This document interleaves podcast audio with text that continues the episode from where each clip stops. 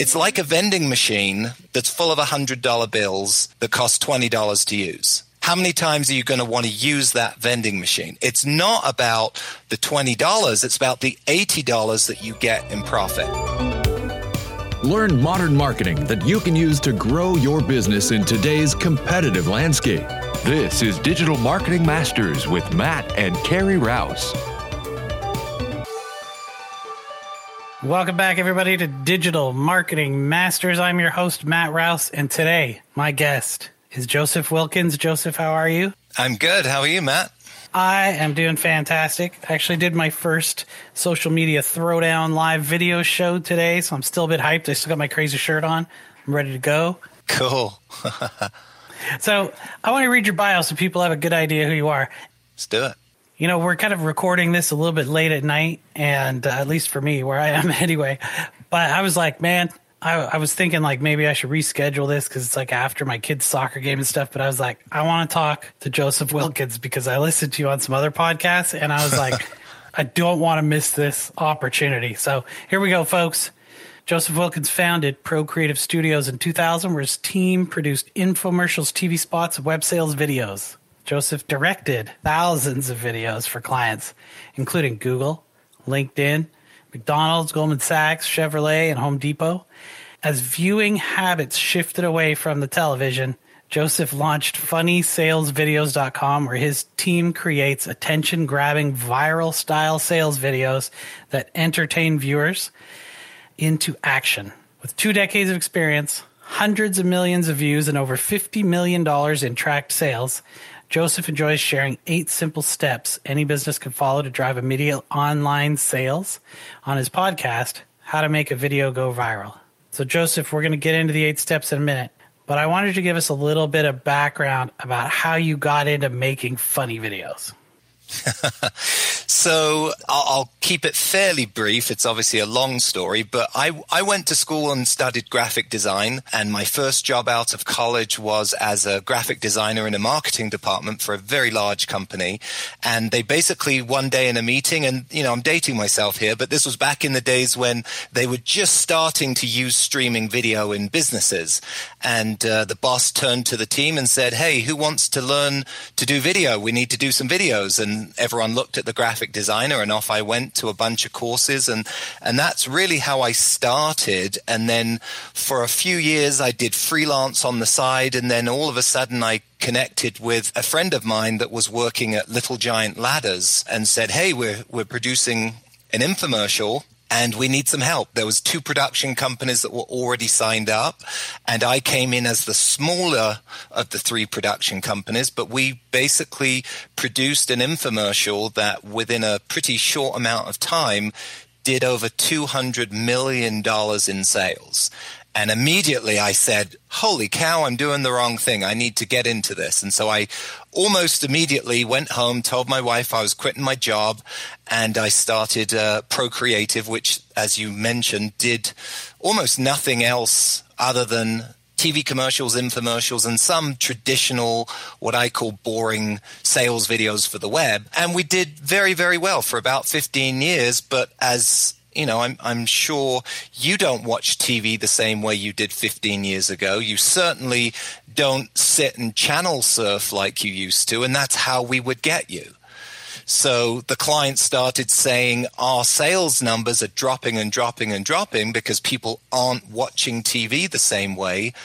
We need to figure out how to get back to the days where we were making millions and millions of dollars because there was hundreds of millions of people watching. And so, you know, we we decided we'd seen a lot of the videos like those that the Harmon brothers produce. I'm sure you're familiar, you know, Squatty Potty, Poo-Pourri, Purple Mattress, Fiberfix, Chatbooks. And and and it's kind of funny, Matt, because up until that point when people would call up and say, Hey, we want to do something funny. We want to make a funny viral video. We would say, sorry, we don't do that. Because the worst thing that you can do is make something that's really not funny that's trying to be. You got to do it right or not at all, or you'll look silly and you'll sink your brand. And so we decided that if we were going to stay in business, we needed to do something different. And so I spent a lot of time searching for some really talented writers. I knew we could produce it. That's the easy part. The writing and the getting the right actors, that's the critical stuff. So you're not you're not the funny guy yourself? I I don't write jokes myself. I do I think I have a good sense of humor and I think I can tell the difference between and we can get into this later, but the difference between a good joke and a bad joke.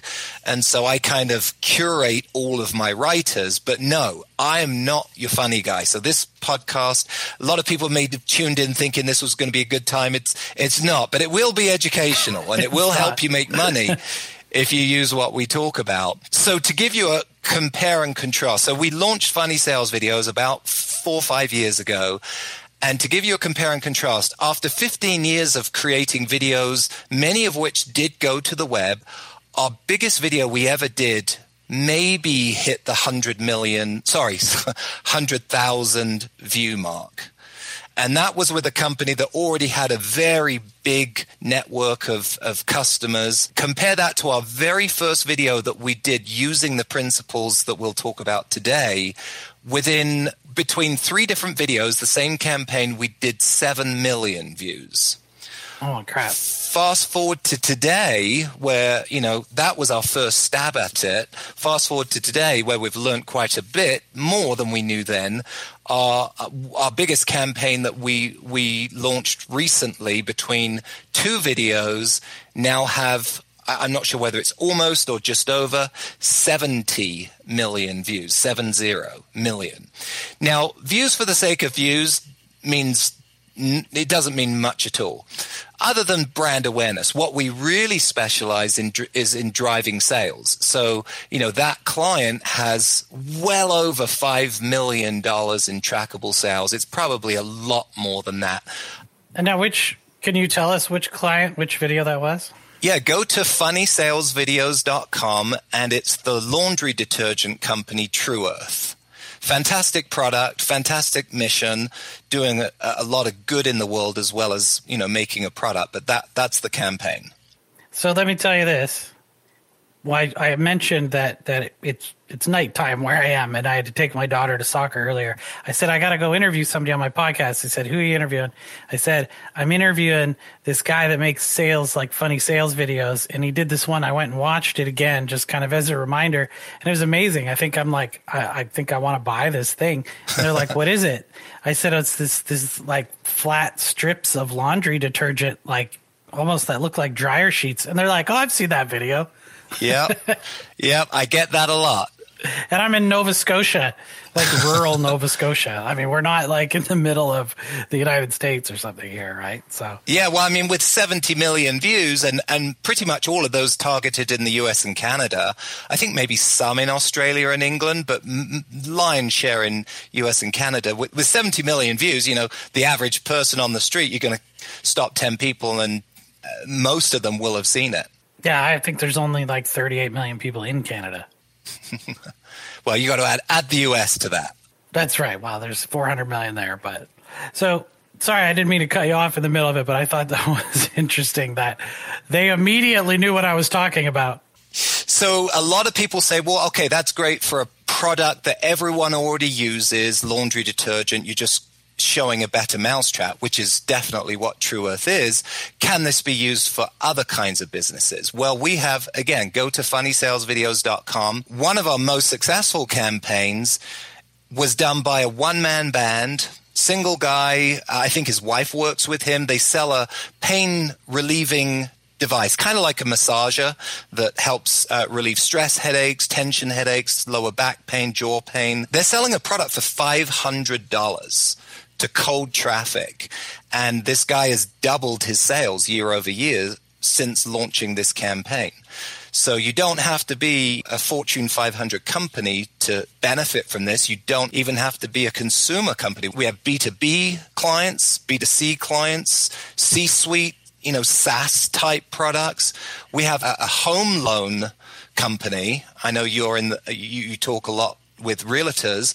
We have a home loan company that has really just, I, I'm not sure the exact numbers, but has skyrocketed the number of leads that they have generated because of one of my favorite videos. We, uh, we, we shot a video. I don't know if you've seen the one with the full scale replica DeLorean time machine. We basically showed this lady in the worst possible kitchen, wishing she had you know, a better kitchen. And then she gets in a time machine and goes forward in time and sees what beautiful kitchen she could have if only she calls Renify Home Loans, which is our client. So it's for everyone, this kind of marketing. It's all about being disruptive, being different than your competitors, stopping that scroll when they're on Facebook or YouTube or Snapchat, but not just entertaining for entertainment's sake, but being relevant with a problem that you, you know your customer has and then solving that in an entertaining way that will keep their attention. Right. And you know, it's a very time thing to talk about here right now because the president of Instagram just last week has said that Instagram is not a photo sharing app anymore. It is now an entertainment platform. And that distinction is important. Yeah, now you you probably know more about this than I do, but I recently heard that Instagram lifted their 2-minute limit on ads. Did you hear that? So yeah, I'm pretty sure that it's up to I think it's 15 now, but we'll have to I mean I haven't tested it yet. Yeah, I think I think you're right because because up until now what we would do and we still do it but we would create a video and most of our videos are three or four minutes long. You know they're, they're very very long in comparison with what the facebook and the the the snapchat and instagram tell you to do. But we test shorter versions compared to longer versions and the longer versions always wipe the floor with the shorter versions but up until now, we could only run a two minute ad on Instagram, but now that limit has been lifted. I'm really interested to see how much more money our clients will spend on Instagram because of that. And the interesting thing about having, I mean, they're not longer videos in the sense of, you know, like watching a TV show or something, but they're longer than most people say, oh, well, the 30 second one is going to win every time. But it doesn't test that way. No. And, and I always say people don't stop watching a video because it's long. Netflix has proven that. They'll watch anything that's engaging, entertaining, and in our world, relevant and has a solution that they then keep watching even after they realize it's an ad. See, our goal is to trick you for the first 10, 30 seconds into thinking you're watching a sketch comedy piece but it's so engaging that once we've got our hooks into you, you'll keep watching even when you realize it's an ad because we've driven home a problem that you have and you'd rather solve it in an entertaining way with a company that you like because we make you smile and laugh than have to go out and research something else. So that's really where we see our ads just you know doubling tripling return on ad spend compared to your traditional stale boring type ads that i used to produce. Right. I say it all the time. It can never be too long. It can only be too boring. Yep absolutely. You know so i was i see these surveys and polls and crap on linkedin. Is so much polls but poll every every 10 posts but everybody pulls how long of posts do you like to read on instagram? And everybody says as short as possible. But when i test it I find that people read the longer posts that I write, especially if the topic is relevant to their business. And I hit the character limit every time, like every day. I have to go back and edit that thing down every single day when I write something, but I get more views than I've ever had, right? You must be a good writer. Well, I mean, I hope so because I've written a few books at this point. But I mean, I got some practice. But I don't. I, I don't want to talk about you know myself or anything. I'm just as an example. You don't have to have this two second like clip universe that you live in on social media. There's more attention there for the taking. And and with that, I think we should probably get into what are the eight steps to crafting funny videos. Sure. So I always like to pull back the curtain and reveal the dirty secret before I go into those because most people think when they see these funny viral style videos that have, you know, tens of millions of views, like some of the campaigns that we have, they immediately think, oh, that just went viral organically. And nothing could be further from the truth. It doesn't matter who it is or how funny it is. These platforms, and, and again, you probably know more about this than I do. These platforms are so sophisticated that their algorithms will spot the difference between a paid ad and a cat video or a celebrity video. Those can still go organically viral. But the minute that you're trying to sell a product, those platforms want to get a piece of the action. And so they treat it differently if it's an ad compared to just a funny random cat video or, or whatever. So anytime you see an, a, a, video that has a f- sale or a product that's being sold that has millions of views, you can bet that that is a paid ad. And 90 to 95% of those views came from paid ads. Now, before you turn off this podcast and say, oh, a viral video, that's not for me because I don't have a huge budget, what we pretty much always see is that if you're currently doing anything on social media where you're paying to be shown in the, you know, whether it's a paid video, a static ad, a text post, when you do what I'm about to explain to you, and you can do it yourself, every single one of these steps, or you can hire professional companies like mine to do it. When you follow these steps, almost every time we see double, triple returns compared to the types of ads that everyone else is doing. And that's what it's all about. It's, I kind of tell, it's like a vending machine that's full of $100 bills that cost $20 to use how many times are you going to want to use that vending machine? It's not about the $20, it's about the $80 that you get in profit. And if you can repeatably do that, that's even better than a quote unquote organically viral video because you can neither control that, repeat that, or count on that to make your payroll. But you can count on a repeatable process, and that's what paid ads will bring you if you create the right kind of creative.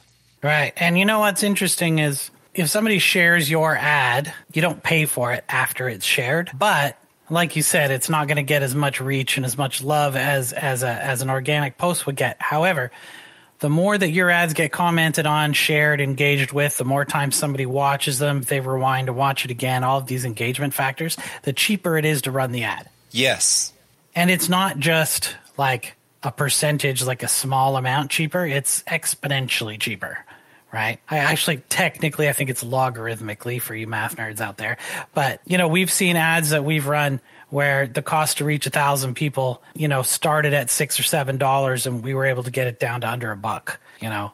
So like I said, it can be, you know, one tenth of the price if you get excellent engagement rates. And I think that's what we're talking about is getting those engagement rates and again i'm i'm the creative right? We don't do anything past the produce the video and hand it off to either the marketing agency or the client who does it in house so everything that you're talking about i've heard my clients say all of that. I'm just not you know I, i'm not the guy to get under the, the hood and talk about those kinds of numbers. But i do remember my client Tru Earth saying that they used to get a 1% click-through rate and now they get a 2% click-through rate essentially doubling their budget Man, those it seems like a small number, right? When you say like 1% or 2%, but you got to figure most of the ads that are running on Facebook, their engagement or their click through rate is probably less than half a percent, right?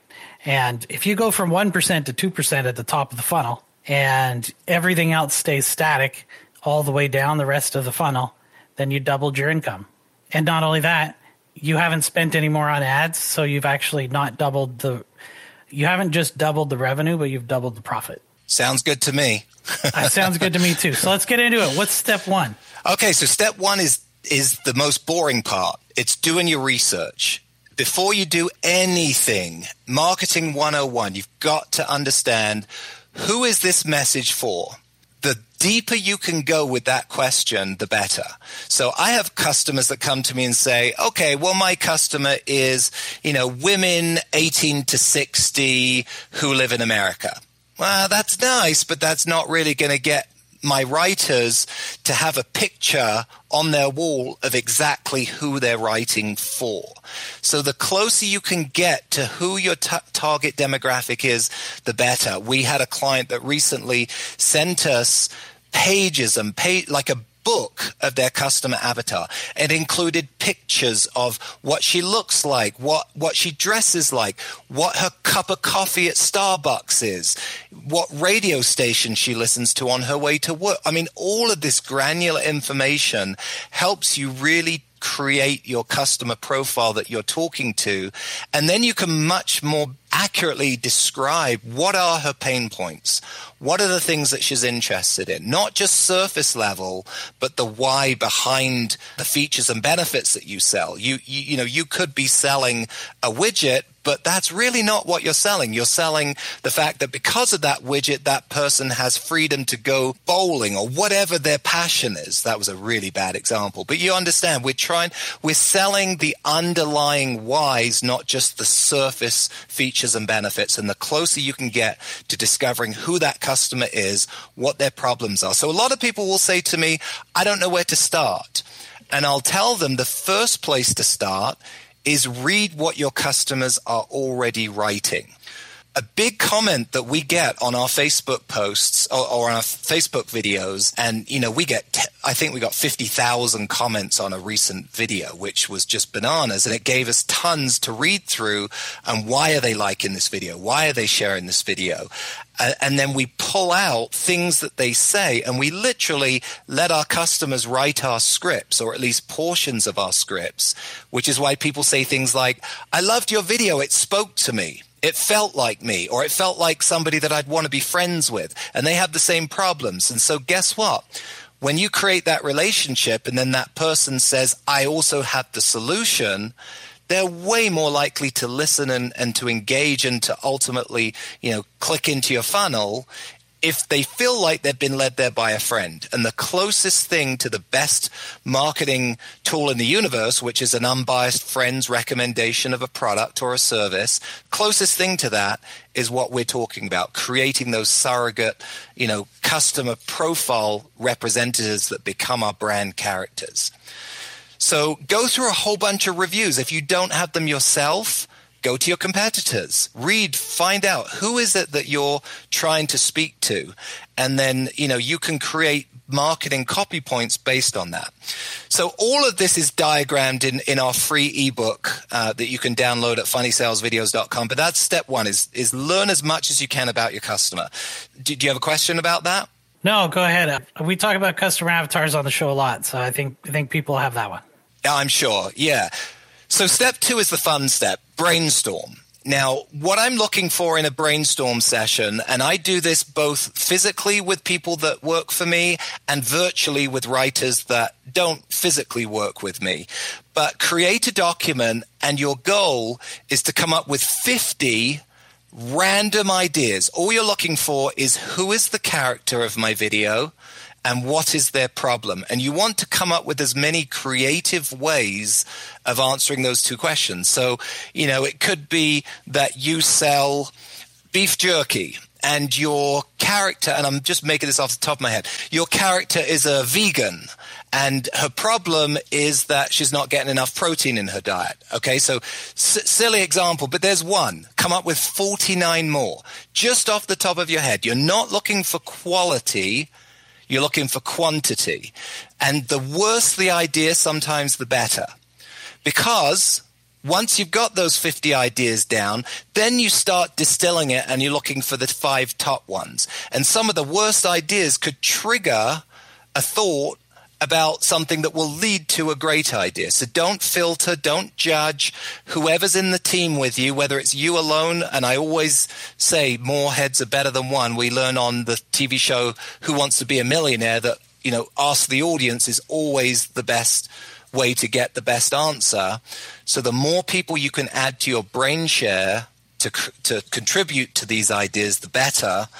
But then come up with, you know, your five top out of that and then really spend a little bit more time developing well why is this character got the problem? And you know what what could the reason be that she discovers the solution?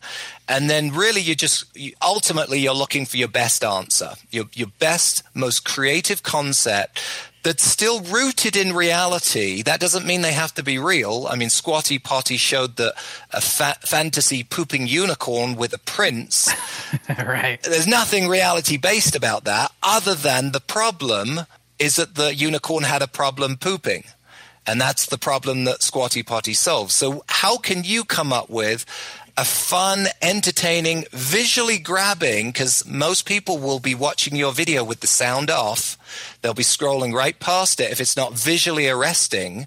So what's more visually arresting than a magical, colorful, pooping unicorn? That's what you've got to find out. You've got to figure out what your unicorn could be. So, so after you've done that, and I can't really tell you how to pick the winner other than ask a lot of people especially people that are look like your customer avatar, but come up with your, your top concept. Then we take it into step three, which is scripting. So scripting, I, I could spend hours on, but you're really looking for three phases of the script. Phase one is the marketing copy points, right? So back to step one of your research. What are the things that you have to communicate in order to get somebody into your sales funnel? I typically will say five selling points now, number one in a prioritized list of five is going to get mentioned maybe five times. Number five may be mentioned once. So it's not five equal points, but in about a three to four minute video, you can get across about five points and you're going to hammer your top point over and over again. Then once you've got your marketing copy, you also want to say, well, what are some objections? What are some reasons why my customer won't click through to your funnel? Again, you're not looking to sell them in the video you're looking to get them to click into your funnel. And hopefully they'll come in, you know, as a hot lead as opposed to cold traffic. Because your video will have convinced them that at least this is worth going and exploring, learning more. We can talk about the offer in the minute, but you know, the, the most irresistible offer is going to get the best conversion. But in the scripting, you want to you want to talk about why, if it's a big enough problem, should I tackle why you should buy and, and, why people don't buy? So if price is an issue, tackle it head on. Can you buy it cheaper? Absolutely. But then you'll spend X, Y, and Z that are going to make it so you're spending more money than if you had bought this in the first place. Here's five people that bought it, and the average person says that it broke within the first 30 days. I'm making all of this off the top of my head, but only if it's a big enough reason that, you know, more than 50% would have that concern because an unresolved doubt will never get over itself unless you help them to get over that fence. So, so then you want to go into your story scripting. So I typically have three teams of writers, the marketing copywriters, then a storyteller. So that could be a creative writer that's going to take the copy points add it to the character and the problem that we established in the brainstorm, and write a story around it.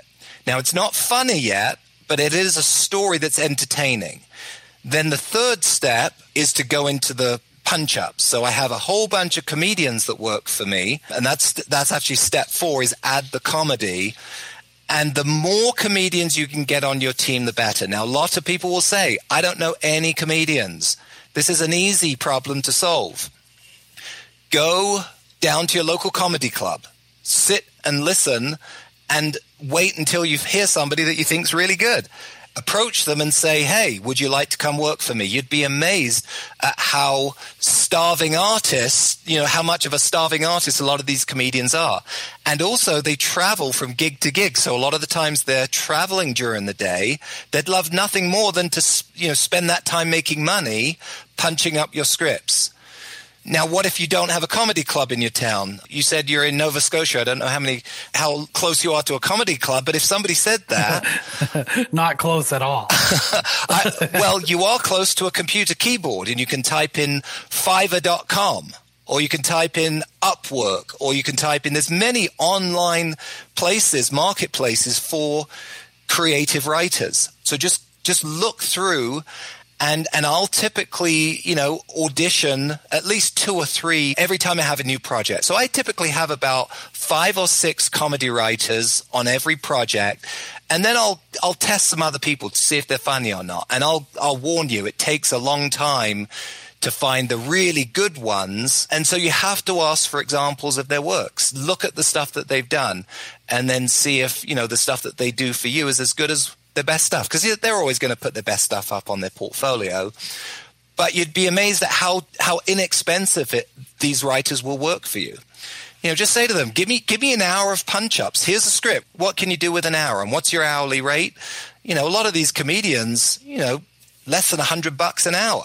So that's, that's the next step. Now on comedy, I'll say a couple of words and, and feel free to disagree with me, but clean humor is and ultimately will be more profitable than going with gutter humor, R-rated comedy.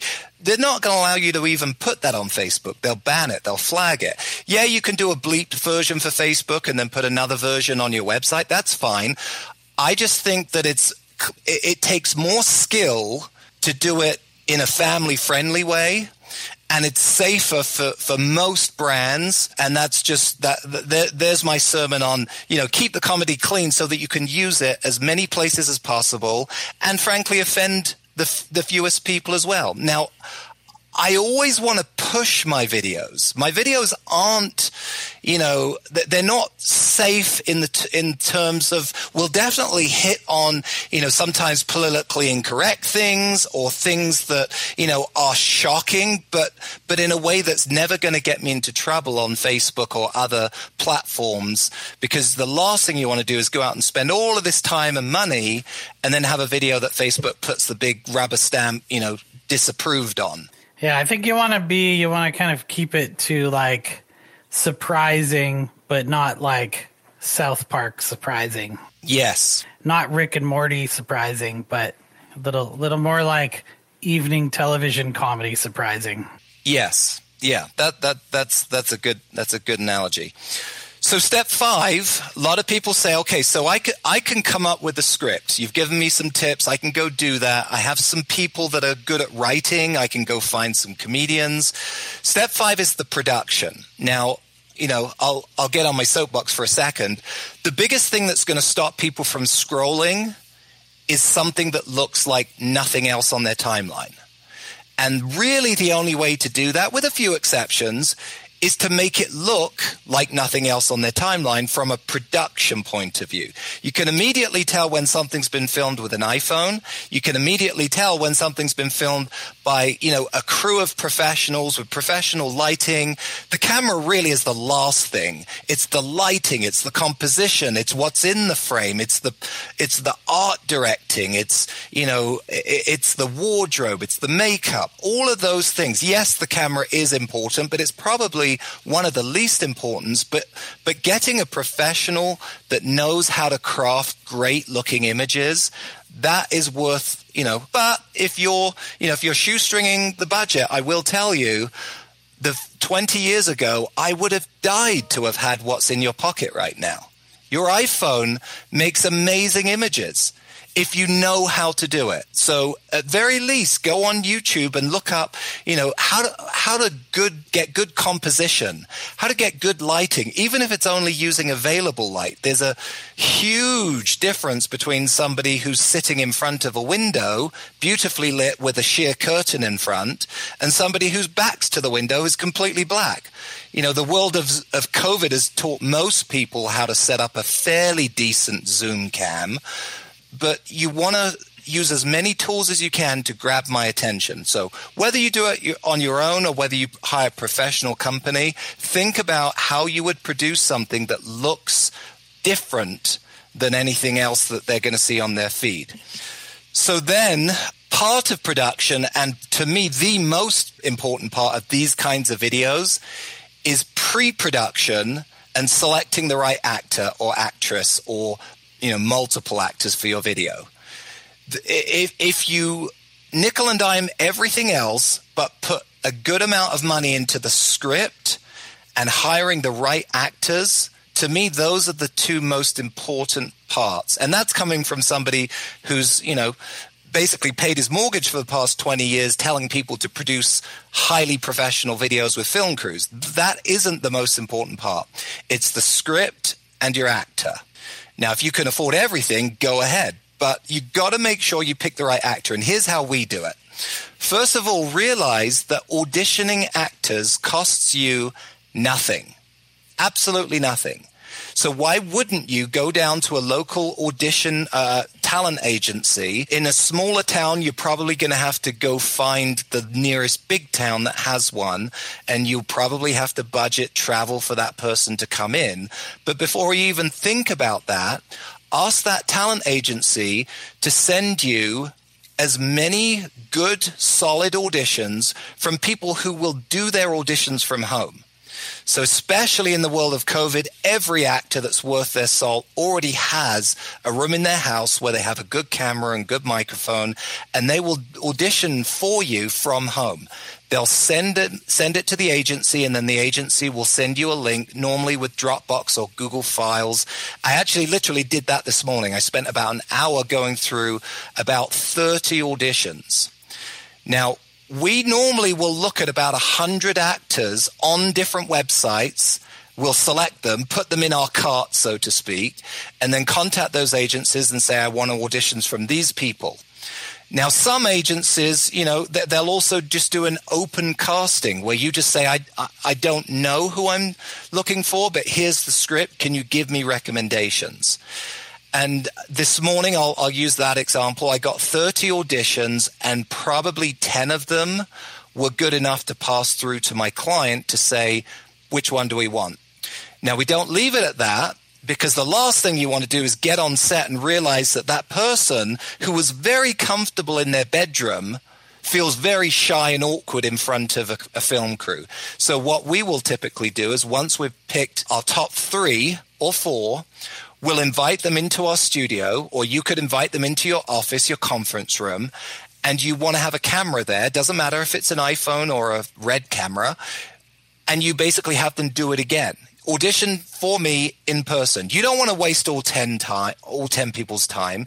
Pick your top three or four. And then what you want to do is you want to have know the script and ask them, okay, I loved it. Can you do it faster? And then have them respond. Okay, love that. Can you put the emphasis on these words and make this sentence feel like the most important sentence of that paragraph? Okay, now can you do it a little slower? And what you're really looking for is not how do, how do they do, although that's important. You're looking for can they take direction? You're looking for can they really sell you on the script? You know, are, are, you feeling like this is a persuasive person? It, they've got to have the timing and they've got to have the energy, but they've also got to be persuasive. So that's that's again, I could spend forever on this, but that's the biggest, most important part of the production is pick the right actors that are going to feel as close to that customer avatar as possible. Unless you're going with a fan, you know, a fantastic character like we talked about with the pooping unicorn. Any questions before I go on to to step six? No, I think it's pretty clear so far, and and we can kind of bring up some questions at the end because I know we only got a couple more steps to go through. Yeah. So step six, this is where a project a project is either catapulted to success or relegated to ruin, and that's editing. You've heard with comedy, it's all about timing. And so having an editor who knows timing is critical. And again, if you don't have one, Fiverr, great place to go. Uh, you'd be amazed how many great editors are, are, looking to work, you know, in their evening time from their basement, and maybe they work at, you know, some great huge agency during the day. So find an editor who understands timing. The same joke delivered by the same actor can be edited to feel long and boring or short and snappy. And having a really good editor who understands that is worth their weight in gold.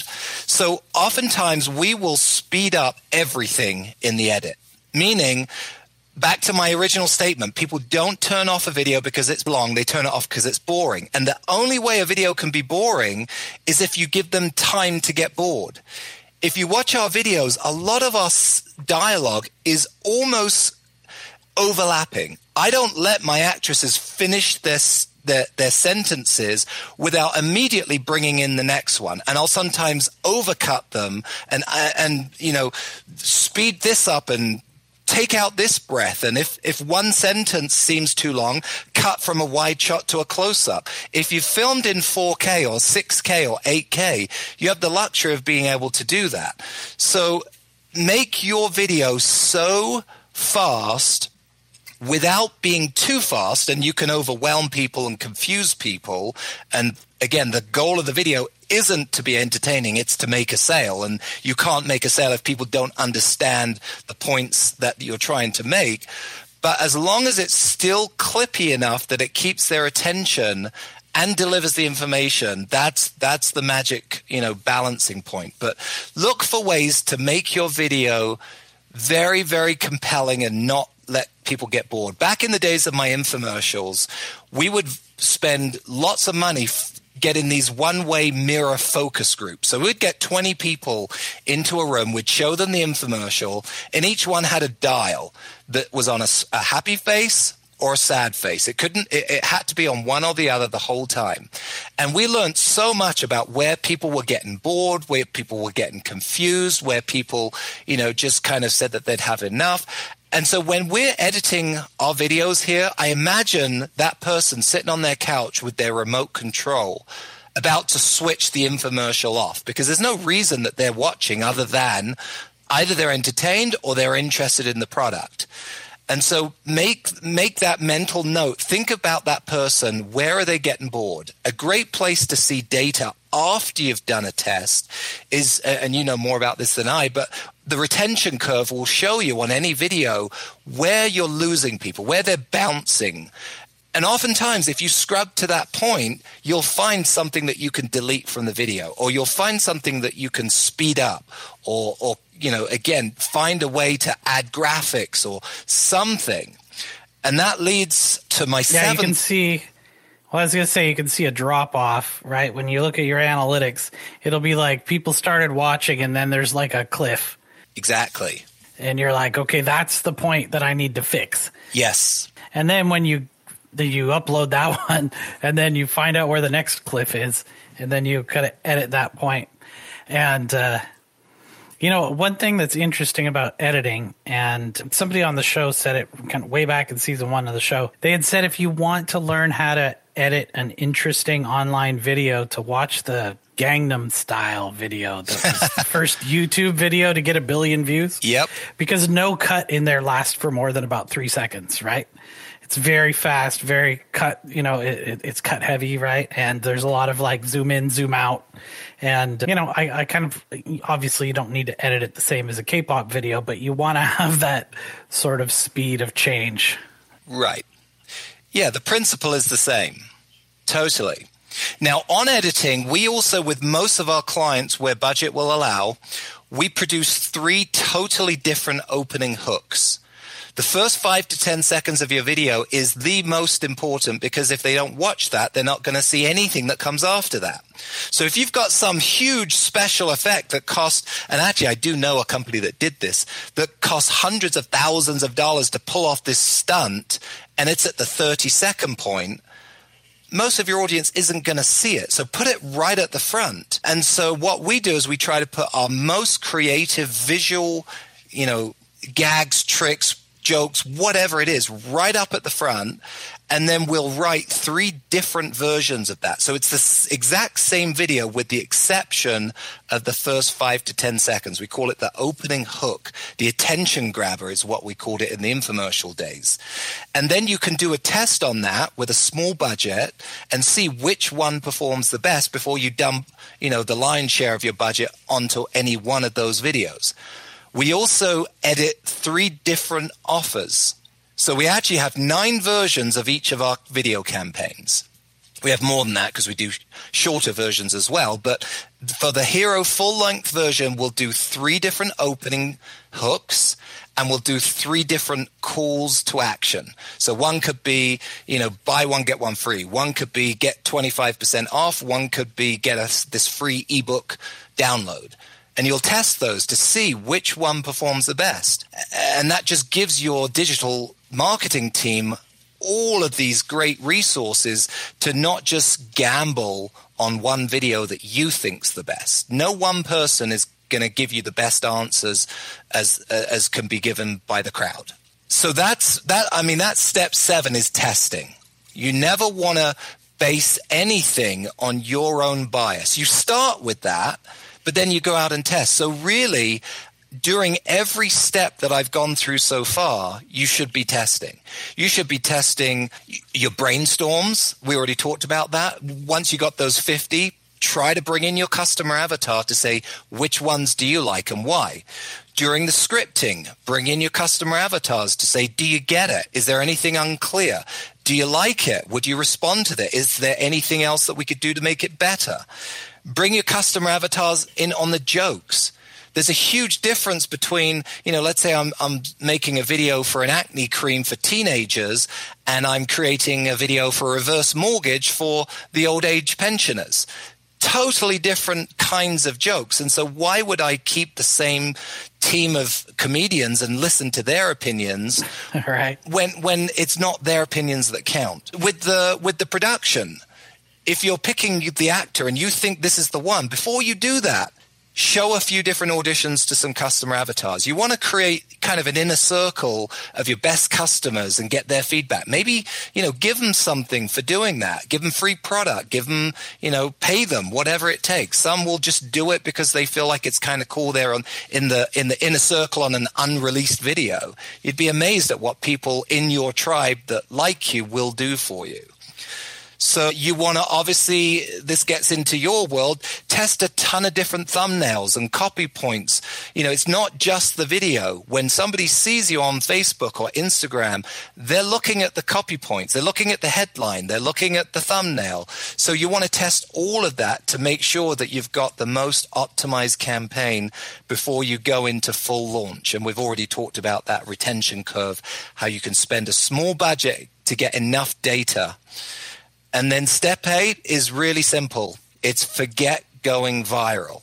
Even though that's the name of my podcast, How to Make a Video Go Viral, every episode of my podcast starts by saying, we fully admit that our title is clickbait and the real goal isn't to make a video go organically viral. It's to get it to look like it went viral with that many views because every time you run it and you see a positive return on ad spend, you're going to continue spending more money to get more views because that really means there's more sales.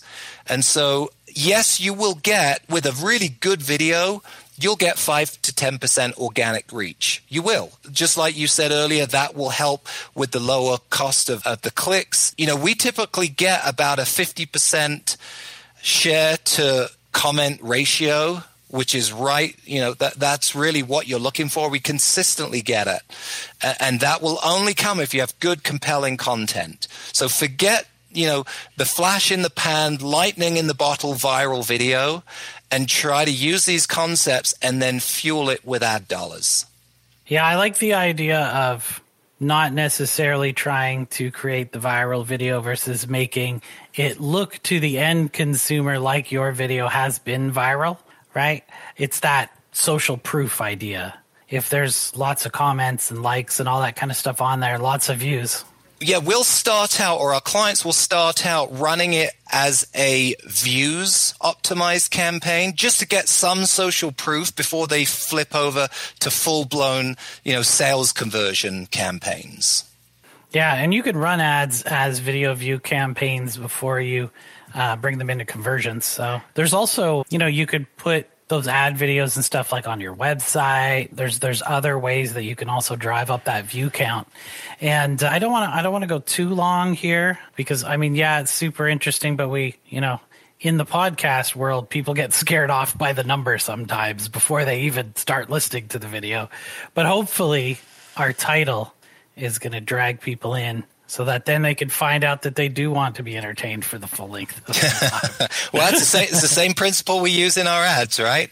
I know. I wish that the podcast world had those those metrics that you get for videos, right? So there's there's a lot to cover there and i think you know if if we just run down it once quick it's customer avatar research brainstorm 50 ideas five points for scripting clearing people's objections and stuff adding comedies number four video production pre-production you've got editing you got testing and you got forget going viral yep Sounds about right.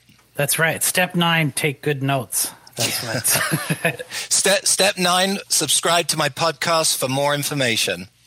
That's right. And the podcast is how to make a video go viral. Yeah. And uh, and uh, I assume it's on all the uh, podcast players, right? It is. And what we try to do, about half of them is, you know, me and the owner of another digital agency that does more what you do, talking about the back end. And then what we also do is we bring in guests, either our clients that have done this. So, you know, we did an episode with Ryan at Tru Earth talking about that. We did a, an episode with that pain relief device that I told you. But then we've reached out to other companies that we haven't worked with. A recent episode, in fact, I think it was two episodes ago, we did the guy from the Dollar Beard, Beard Club.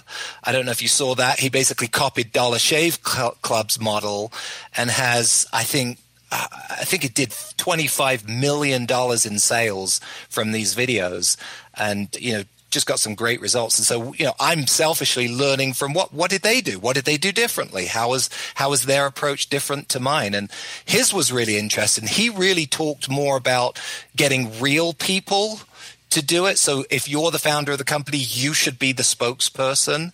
And I think for the right person, that is absolutely a, a double whammy because it's not only, you know, a genuine person talking, but they also have more information and more knowledge and more passion. I just haven't found many companies with CEOs that have that kind of chutzpah. That's right. You know, you have that old thing from the 80s the I'm not just the president of Hair Club for Men, right? I'm also a client. Yeah. Victor Kiam, I think that was. Yeah. And talking about infomercials, I can't remember the gentleman's name off the top of my head, but he he called himself the the grandfather of infomercials. I used to live next to the original Soloflex headquarters. Oh wow. In in in Oregon. Yeah, and his his daughter and his wife ran a restaurant nearby and we used to go and chat with him all the time and he would talk about how he originally started buying up all this unused airtime and and making commercials and they were hammering together Soloflexes in his garage. But yeah, it was super interesting. So also, I want to give a shout out to your website too, if people want to get some more information. It's funnysalesvideos.com slash speaking. No, actually, just, just funnysalesvideos.com is, is. All right best place to go. And then how to make a video go viral.com. If they want to go there, that'll lead them to all the podcasts. Perfect. And we'll put both those in the show notes. You can get your show notes at hookseo.com slash podcast, or they will be below your podcast player where you're listening to us right now. Just hit that little down arrow, and that's what's inside. There's the links that you want to click on so you can get more info. I think we got some great steps for people. I think this is really going to help people, if not make their own videos, at least think about what is the process involved and, you know, if they should get a professional like you involved in that process. And Joseph, I want to thank you so much for being on the show today. You bet. Thanks, Matt. It's been a pleasure.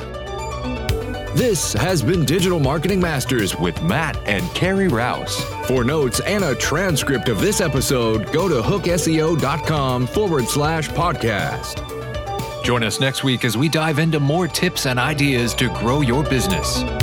Digital Marketing Masters is brought to you by Hook SEO Digital Marketing. Our show is produced by Matthew Rouse and Scott Burson, mixed and edited by Silent Outburst Productions. I'm your announcer, Daniel D. Craig.